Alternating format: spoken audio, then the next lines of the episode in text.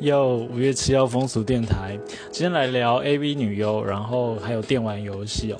第一则新闻想要分享的是这个 JKF 这个杂志，就是这个2020年的5月号，也就是第33期的封面人物就是明里愁。那我们就来介绍她一下，她其实是有清新甜美小宅女的美誉。虽然她没有传统女优受粉丝欢迎的，像是巨乳啦、丰臀或是修长的腿部，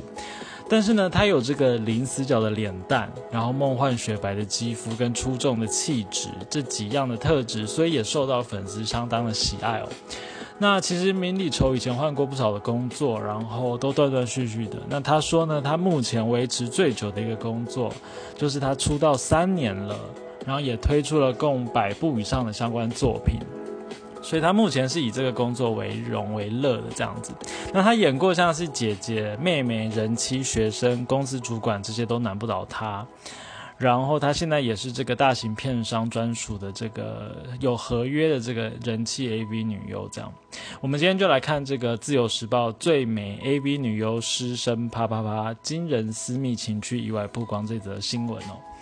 那这个他就被问到说那他喜欢什么，他就直言说他喜欢睡觉，只要有不愉快或者是有压力的时候，他只要睡一觉就能忘却烦恼。其实还蛮羡慕的，就是睡一觉起来然后烦恼都没了这样。这个就是循环新陈代谢的方式，我觉得还蛮好的。然后他说他假日选择在家里睡觉不出门，最高纪录是过年的时候宅在家里长达1星期，然后最后不得不出门的原因是因为 Instagram 的照片不够用了，所以才勉为其难的出门拍照。好，然后他说回忆最深刻的拍摄经验是有一部是豪大雨系列的作品，拍摄的时候必须一直维持被雨淋的状态，所以整天都湿哒哒的这样，然后在雨水跟汗水中缠绵做爱，也是另类的水乳交融。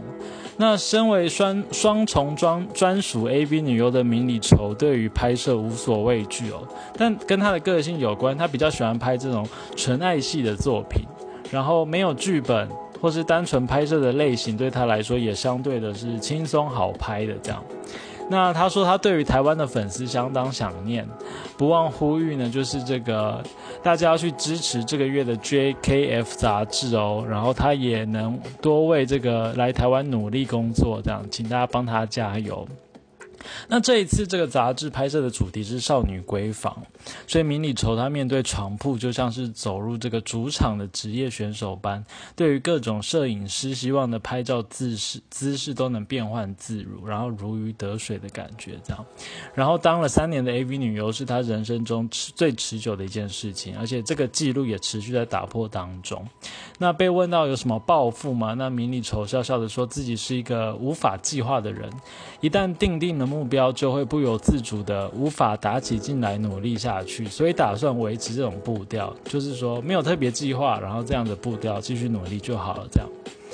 然后这一次的封面有穿上2套性感的黑色内衣，还有一个是轻松可爱的运动型内衣这样。那至于喜欢哪一套，他回应说运动内衣，因为感觉好新鲜而且蛮休闲的，觉得很可爱呢。好，那以上就是这个 JKF 的就是2020年5月号，然后欢迎大家去翻来看看或是买来看看咯。第二个新闻是这个即将在2020年9月17就是预计在这个时间会发行的一个电玩游戏，叫做电狱叛客2077 Cyberpunk 2077。那这个电玩它跟我们风俗电台的关系是什么？是它里面的人物角色可以设定性器官，就是非常的有趣，就是你可以为你的角色设定比如说大小啦，或者它的位置，而且甚至可以随便搭配这些器官的组成。所以我在想说是不是比如说它可以同时有女性的性器官跟男性的性器官可以在一个人的身上，我在猜是不是也可以这样子做这样。然后他说就是这个游戏它是可以用这个第一人称视角的动画的方式去呈现，然后里面有一些就是很18禁的场景都可以在这个里面发生，比如说就是疯狂的喝酒喝到醉，或者是这个食用里面这个虚构的毒品，然后或者是对话中也可以出现 fuck cunt 等等的这些脏话的字眼这样。然后里面好像也可以用这个跟里面的角色，就是可能里面有一个性工作者的角色吧，然后可以跟他发生性行为这样，然后也有相关的体位可以调整，然后还有性身影，还有一些性的动作都可以在这个游戏里面去感受这样子，所以就期待这个 Cyberpunk 2077它的这个出现会不会改变一些人们对于线上游戏的一些体验，但当然就是还是要就是谨慎小心，就是我们在就是玩这些游戏的过程中，如何会就是改变我们的日常生活？为什么后面讲得越来越心虚呢？因为我觉得就不难猜想，可能就是比如说女性主义就会出来谈说这个物化女性在这个线上游戏会继续的再制，但是我们可以就是思考说，除了这样的一个论述之外，有没有其他的可能？比如说，这个玩家，或者是有受过性别相关教育的玩家，在感受或是体验这个游戏的过程中，有没有一些新的论述可以出来？比如说，他比较更积极的能量，比如说，我们可以改造就是双重的性别在我们的身上，两个器官在我们身上，或者是我们对待就是其他人就是骂脏话的动力是什么？就是它不一定就是宰制，或是就是